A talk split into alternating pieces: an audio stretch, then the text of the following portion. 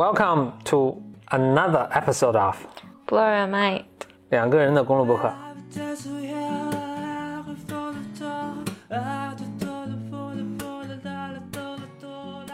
大家好，我是峰哥何峰，我是简玲玲。我们继续来讲这个科幻系列。嗯，这次算是一个插播的一个吧。嗯，因为有一个很有趣的电影，我给你讲讲一个电影的一个故事。嗯，我稍微说一下背景，这电影是很老的一部电影了，一九五六年的电影。但是你听听这个剧情，你你听一下你的反应吧。OK，剧情是这样的，时间是很未来的一个时间了，当时人类已经反正科技高度发达，可能是二零一八年吧。嗯，这可能得比比这个更未来。那人类的这个科技极大发展。当然，如果你去看这电影，你会就是五五五十年代的 这个，呃，这个特效啊什么比较那什么了。但是大家就请展开想象，反正人类科技重大发展，然后人类的这个宇宙飞船已经都什么超光速飞行什么。那我们的故事呢展开呢，就是在一艘宇宙飞船这个的呃进展中，这艘宇宙宇宙飞船上呢，呃是这么反正三四十个小伙子吧，他们在。执行一个任务，这任务是什么呢？他们要去在大概二十年前，有一艘科研考察飞船飞到了一个什么行星的一个目的地，就失踪了，就再没有听到任何消息。他们的任务就是跑去那儿看一看，看还有没有幸存者啊，进行一个营救的一个任务。所以他们就去了。去了之后呢，顺利到达目的地，他们就准备着陆。在这个着陆的过程中。突然呢，收到一个电台的信号，就从这个星球上发来的这个电台信号，他们就呃对话了，在这个过程中对话了。这个星国，然后一打听，原来是星球上当时的一个科学家，就咱们执行任务的这个船上的人呢，就很高兴了，就说我们很高兴。你们还活着，我来营救你们。地球上科学家就说说，其实我这挺好的，不需要你们营救。然后另外除了我之后之外，别人也都死了，所以就也没啥好营救的。执行任务这个船就说啊，那我们更要来看个究竟了。然后我们也是，他们都应该军人了，所以就说我们有这个命令，我们必须来来看。那这底下的这个人呢也很焦虑，就说那你们下来这还挺危险的，你们下来我也没法保证你们的安全。那这个这帮部队的这些人就说不用怕，我们都是我们有武器什么的。呃，我们要下来先研研究清楚是怎么情况，就他们就就着陆了。着陆了之后呢，刚刚一着陆就看远远处一记红尘就过来，他们还以为这个科学家来接他们，开着车来接他们，就一看不是一个科学家，是个机器人儿，一个长得跟人一样的机器人就过来接他。那个这个机器人就说：“那个，请你们跟我来，然后一起来见我们这个科学家。这个船长呢和他们的一个反正一个医生吧，主就是反正两个人就去去见这科学家了。”科学家跟他们说说，大概情况是这样：当时我们着陆之后呢，我们就开始在这儿呃研究呃搞科研，呃，结果呢，我们这儿的这个当时一船的人一个接一个就都死了，只有我和我太太幸存下来。我他太太也是当时一个科学家，就我们还在这生了一个女儿。又过了一年之后呢，我太太也死了，所以现在就只是我跟我女儿生活在这儿。然后我也并不想离开，所以就这样吧，你们赶紧回去吧。就他们一回头，哎，正好看见他女儿出来了嘛。嗯。呃，女儿就长得特别美了，当然，而且女儿以前从来没见过任何人啊，然后就特别一突又洋又奶衣服，但是特漂亮什么的。就这个船长还特别为之倾心，但船长就又继续研究问他，呢，就说：“哎，你这个这机器人怎么回事？”说机器人我自己造的，反正就他又又给他反正就受了一下他这个住的这个地方吧，就这个就住的这个地方就有各种高科技的仪器设备啊，然后比地球还先进的什么，这个船长也觉得很疑虑，就继续问，但是科学家也没有细说，船长就说。那这个情况很复杂，我也没法就这么就回去，我得跟那个总部汇报一下情况，然后他们给我更多的指示。船长什么就回去了。回去之后呢，当晚上，因为他们是部队的飞船嘛，所以其实都有人站岗啊什么。就当晚上呢，还还有些特效了，反正就是呃莫名其妙的，你从那个电视上的特效看，好，反正就好像一个隐身的怪物潜入了飞船，搞了一些破坏，破坏了一些设备，然后又走了。反正你也不知道是怪物还是个反正隐身的，反正一个看不见的一个什么东西。船上飞船上这些小伙子们都不知道了，就就第二天发现这个情况，他们就特别奇怪，说是发是怎么回事儿。这个船长就觉得肯定跟这个科学家有关，就跑去科学家跟这个科学家对峙。科学家说：“行，那你既然怀疑我，那我跟你就把实际情况都说了吧。”科学家带着他们到一个地道，你看这个科学家住所这有一个暗道，这暗道下面是特别就是深入地下，什么几公里。然后有一个特别复杂的一个，你就可以理解为是地下有个大的工室，这个有特别大的一个空间，然后有特别复杂的一个机器什么的，就各种各样。然后科学家就给他们展示什么，他们这个这个船长和这个他的助手都都惊呆了，说这什么情况？科学家说，我反正就是我们在着陆之后呢，开始研究，我经历了二十年，我终于逐渐搞明白了，就这个星球上以前住着一个高度发达的一个，对我们来说就是外星生物了。他们的科技是领先人类，就是就不知道上百万年了，就是。然后我就一直在试图翻译他们的语言文字和了解他们的科技。经过二十年呢，我只能研究出了一些非常基础的一些东西。反正就你看那个那个人工智能机器人，那个就是我通过翻译他们的科学研究就弄了一个成果。这对他们来说其实都是非常初级的了，那对我们来说都已经无比发达。反正就做了很多特别展示，但展示其中一个特别逗。他们来到一个小的一个机器前面，他说：“这是什么东西？”那个科学家说：“我经过很长研究，我发现这是他们的那个，他们给他们小孩玩的一个东西，一个 iPad，不不，挺大个的一个啊，就是一个像一像一个大书桌一样的东西，前面好像有一沙盘似的。那他说这是给他们小孩玩的，这是他们用来训练他们孩子去学习科学知识的，然后这还能测智商什么的。然后这科学家就往脑袋一戴，然后他那智商，他说。”他说：“我根据翻译啊，就是他们一般孩子智商得大概得到这个程度，嗯，然后我的智商虽然我的 IQ 在地球上测试有一百八十多，但是我只到这个他们一般小孩的二分之一的水平，就他们七岁小孩的二分之一水平，所以我我在他们星球上应该是弱智，弱智是极极大的读写去学习学学习障学习障碍的问题。这个船长说：‘哎，我来试试。’然后船长。”一试三分之一，船长，船长说我智商也很高，我有一百六十多的，一试，对对对，就是三分之一都不到，他他还不到那科学家的二分之一。然后，这个呃科学家就安慰他说，哎，这个你也不用难过，说我其实刚来到这儿的时候，也就是你这个水平，但是呢，我有一次，你大概理解是摁了这个机关之后，当时我就人晕过去了，晕死过去了，但我醒来之后，我的智商就翻倍了，然后也也是因为这个原因呢。我才能够读懂一些他们的科学著作，然后那个船长特别高兴，说他也要去摁。那个科学家一下就是阻止他，说说你别摁别，就是说我当时应该是特别幸运，我一摁就是什么，就是我们当时的同僚一摁，就由于这个灌输了太多牛掰的知识，那个我同僚就都死了，一摁就就有有很多人活不醒不过来。我是很幸运的，但是我也就是就是你你就别试了，然后他们就没事。那大家就问他说：“这个那那这些外星人哪人哪儿去了？”他说：“这个科学家就说，呃，我也是经过研究发现是这么一个情况，就他们科学逐渐发达之后，他那一夜之间都嗝了。怎么嗝的呢？具体我不知道，但大概是这么一个情况。他们在文明发到极高度的一个城市时候呢，他们启动了他们全星球全种族的这个智慧和资源，去做一个大项目。这个大项目好像是要他们就。”摆脱这个物质的局限，生活在一个纯精神的世界。然后你们，你像咱们看到这样的这个巨大的这些设备，就是为了供他们在一个纯精神的世界里面生活。但是好像这个东西失败了，然后他们这个这帮种族一夜之间就嗝屁啊失踪了，一个都不剩。嗯。这时候，这个船长就跟这个科学家就说：“那 OK，这个说这他们已经死多久了？”他说：“说这个科学家说，根据我计算，这个按地球的年龄来算，他们应该死了二十万年了。这二十万年中，这个机器就自己的运转，因为但是因为科技极极度先进，这机器是能自己自我修复啊，嗯，而自它这个能量是永远无限的，就就没事儿，就能自我运转。直到我们呃二十年前我的飞船来之后，才重新发现了他们这些东西。”嗯。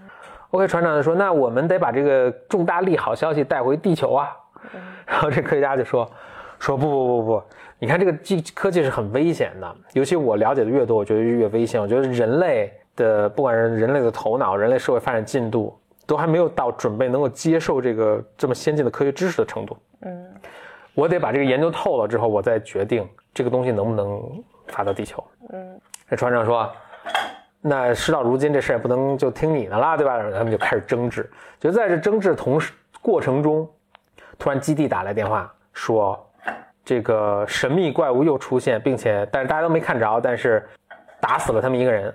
哇，船长就很激动，就呜呜跑回去。这个科学家也跟着呜呜一起跑回去看。所以这就被证明，这怪物不是科学家了，对吧？也不是他女孩，也不是这机器人，因为这些这几个都当时都在场。他们就研究半天没研究出怎么没研究出什么情况。那这个船长说：“OK，那我们今天晚上就这晚上不能睡觉，我们把我们最重型的武器都拿出来，就在这个飞船外面守着，看看这个怪物会不会再出击。”这是教授呢，就语重心长的这个跟他说：“说你看，我当时说这个这怪物果然又出现了。当时你们要着陆的时候，我就跟你们说你们不要来。你看现在，这个只是刚刚开始，你们这可能一个都活不了。那个今晚上他再来，他可能就更厉害了。什么这那，教授就回去了。”这船长呢，他们在这守着。果然，当时晚上来了一个这个他们也看不见的怪物，但是他们当时设好了雷达啊什么，就能看见。然后就使劲打。结果呢，在打的过程中呢，就依稀能看见这怪物的这个端倪吧，样貌，就是一个巨大的一个特别可怕的一个巨大的怪物，让他们用他们最先进的什么核武器，呜打都打打打不死。但是呢，在打的过程中，好像还是多少让这个怪物有点分散注意力，这怪物就走了。但在过程中还是打死了他们好多船员，就是还有幸存，就是当没全死，还有幸存的，那怪物打死就跑了。之后他这个他就跟他们几个人就商量，他们说哇，我们这核武器都打不了，这肯定不是一个，这不是生物啊，这这这这就完全不能理解。他们商量着想说这怪物再回来，我们肯定全得死。这个这时候船长突然有一个招说，咱们必须得跑回那个实验室，然后咱们中至少有一就是。咱们试着带那个提高智商这东西，咱们至少得有一个人能活下来，这样智商翻倍之后，说不定能把这怪物打死。然后他们就跑回实验室，中间还有一些细细节了，就是什么这船长跟那个跟那个女儿还相爱了，什么都非常那个呃狗血啊，对，非非常意料之中啊。总之，他们就回来，回来之后呢，呃，对他又碰上这个这个船长碰上这个这个女儿了嘛，然后这个说还跟他说什么。你一定要跟我走啊！什么这男女的说，我不能走，不能扔下我爸。然后就跟人狗血半天。就他那个助手呢，等实在等受不了了，助手就自己跑到那个就那个机器前面，就自己带着，就要试着提高自己的智商。就人一下就晕过晕死过去了。这教授也也发现他没有跑过来，他们就一起把这个人救下来，就希望能把他救活。但这个人呢，就是眼看就是活不了了。但是他他临死前苏醒了，这个就就说说我明白是怎么回事了。这个确实，那些外星人他们就是创造这部机器，让他们要生活在精神世界。但外星人忘了一个东西，忘了一个 id id，就弗洛伊德那个 id。有人说 id 是个 monster，就死了。大家都听不懂是怎么回事儿，嗯，就产生发生激烈的讨论。然后呢，这个同时呢，这个船长这个船长又说，这个女儿必须跟我走。结果这个。科学家就特别不爽，就说就不女儿不能跟你们走，然后你们你们你们都自己都快完蛋了。就在这个时候，他们发现雷达上有一个怪物正在往他们这个住所的这个地方逼近。这时候船长突然明白了，船长就说：“我知道怎么回事了，这个怪物心魔，对，就是你科学家你。”他说是这么回事，是这些外星人创造了一个精神世界，但他们。没有意料到的是，你要记住，这是五几年啊，就是弗洛伊德那套还是很流行的。他没有意识到的是，其实他们潜意识中都是魔鬼，就是人的潜意识中有很多波涛汹涌的都是是以兽性，肯定是他们这个兽性发作。他们的兽性，这个底下这个机器，或者怎么说呢？他的意思就是他们生活在精神世界里，但是这个底下这个机器能把他们精神世界的东西变成现实，所以他们兽性发作，就他们的文明就完蛋了。然后现在这个东西。这个现在又重新出来这个野兽，就是科学家你，就当年你们这个科考团队发现了这个这个外星人技术之后，想要回到地球，嗯，肯定就是你，就是因为他只有他一个人带了这个复活嘛，就还就带了那个外星人那个机器之后还活下来了，嗯，肯定就是你不愿意回去，嗯，所以你的心魔就出跳出来把所有的你的同胞都杀死了，但是留下你老婆和你女儿。嗯，然后现在因为我们要带你女儿走，所以你的心魔又跳出来，又开始吐入。嗯，这科学家刚开始还还不承认啊什么的，但是后来就有些什么迹象，就是发现确实这么回事。就比如说，只要这科学家知道这个事情，这魔鬼也都跟都知道。然后包括这个他那个呃机器，其实本来是有那个呃保护他们的功能，他们就让这个机器去机器人去杀这个魔鬼，但机器人就拒绝。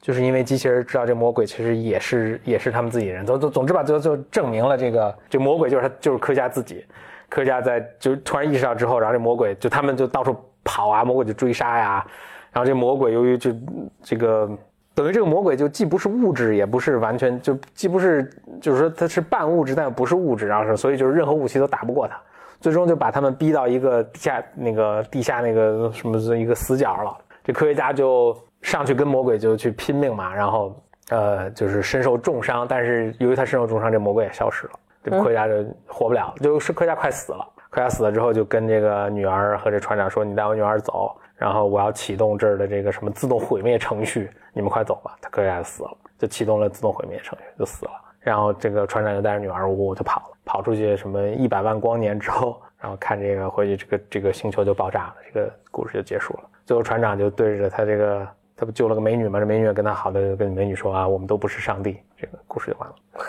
好吧。嗯。你有没有觉得这故事还完美的结合了科幻和精分的各种理论？我觉得这也太牵强了，就为了讲这么个故事，讲了一个这么个故事。但是我这么跟你说呢，这个故事的原型，嗯，其实是，其实它是讲了一个现代版的莎士比亚的剧作。莎士比亚，当然他改的还是稍微有点多了，但是那个莎士比亚最后的一部，应该不是他最后一部作品，但是最后他独立完成的一部那个剧作叫做《The Tempest》。嗯，基本上大概就是这么一个一个故事，是个什么故事呢？就是他《Tempest》讲的是三句话讲完，一个老头和他女儿被困在孤岛上，然后他用魔法引诱了害他们的人到这孤岛上，然后复仇的故事。嗯，在想表达啥呢？每个人接受拿的东西可能从中获得东西可能不一样嘛。我我从中获得就是我的一个感想就是。科学就科学的光关注科学的极大发展，觉得它能解决我们的所有问题。但是你不人的心理的这些东西是比科学更深的，或者说科学本身是没法替你解决这些问题的。嗯嗯嗯。比如说，为什么这个老头当年不愿意走？老头当年不愿意走，是因为他觉得这个人类还没准备好接受这个科学知识。我我的体会啊，他就觉得这个他他想在这继续完成他的那个科学研究。那所以他把。他就把所有想回去的人都杀掉了。他的潜意识嘛，他就不希望他这些人回去。OK，所以他是某种他自己都不知道。他为了拯救人类，可以这么说，或者也许可能他就是为了自己的，就他虚荣，他想自己整理完这个，或者就是他就是一个经常在科幻里面出现的一个东西，就是一个人研究一个什么学问，走火入魔，嗯，然后他变疯了，然后任何阻挡他的人他都要干掉啊什么。嗯嗯嗯，是，嗯，OK，所以他这个是。这里面还有些人的解读都就都会有什么了？就是我看过一个，这有点像俄狄浦斯，就是他其实不希望他女儿脱离开他独立，嗯嗯，不希望他女儿就不希望他女儿成长，所以其实女儿就是到时候特别幼稚啊，嗯，呃，从来没见过男人啊什么。这个时候我挺好奇的，就是就是这个故事里面是见到一个二十岁的，十可能不是二十岁吧，可能十几岁啊。一个青青少年，然后啥也不懂，人都没见过，然后就因为长得特别漂亮，所以船长就爱上了她。对，反正我觉得这个很奇怪，就是这非常非常奇怪。除非船长也是个不谙人事的青少年，嗯嗯，否则的话，反正我就很难想象嘛。就是我反正你这整个故事没有听这段的时候，就我觉得导演真是。或者这个编剧就为了插这个故事情节，或者就为了说他们要把女儿带走，所以他这西蒙要杀。反正总之，在我看起来还挺，哦，还挺牵强的。嗯嗯，那你要读莎士比亚作品都特牵强，因为莎士比亚原来的情节也差不多是，那呃，他不是船长，就是也是个小伙子，但它里面那个人互相爱上都都特别奇怪，都是见了一眼就不可思议的爱上。嗯嗯。我觉得这个就是为什么不是特别喜欢。OK，嗯，科幻的原因，嗯，就是不不管他要讲啥，然后他都是要包进很多很多壳里面，这个感觉。你要扒开很多壳才能看他到底想讲啥，然后最后他想讲只有一点点，就是这种感觉。OK，嗯嗯，反正这这是一个呃特别经典的一个故事，就是它里面的很多情节现在看起来都非常稀松平常啊。嗯但是在当时都是极大的创新和极大想象力。比如说，这故事完全发生在一个地球之外的一个星球，嗯，发生在一个宇宙空间里，嗯，然后它是第一次出现一个呃人形的机器人，这以前在那个电影作品中都是没有，都是没有的。就是我们现在看都，就你现在看，当然它里面的这个演技什么的还是挺挺可怕的，但是。不，女主角非常非常漂亮，嗯，演技挺可怕的，但是这是当年的没有可怕。你像这五几年，那都是七十年前的事情了。嗯嗯，天哪，对，都很可怕，但是没有可怕到我都看不明白那种，就是还是很正，就是只是有点比比较糟糕的国产剧那种感觉。但是是是一个正正常，还是在我们现在我们的观影习惯范围之内的。嗯嗯，我觉得还是非常不容易的。那可能他的伟大和创新都在，比如说当年他这种想象啊。嗯嗯，是不是？OK，那这就是这个我们科幻系列的外译片，就是这个这个电影叫做《Forbidden Planet》，我看豆瓣上翻译叫做《禁禁忌星球》。紫禁球。禁忌星球，星球。嗯，好，拜。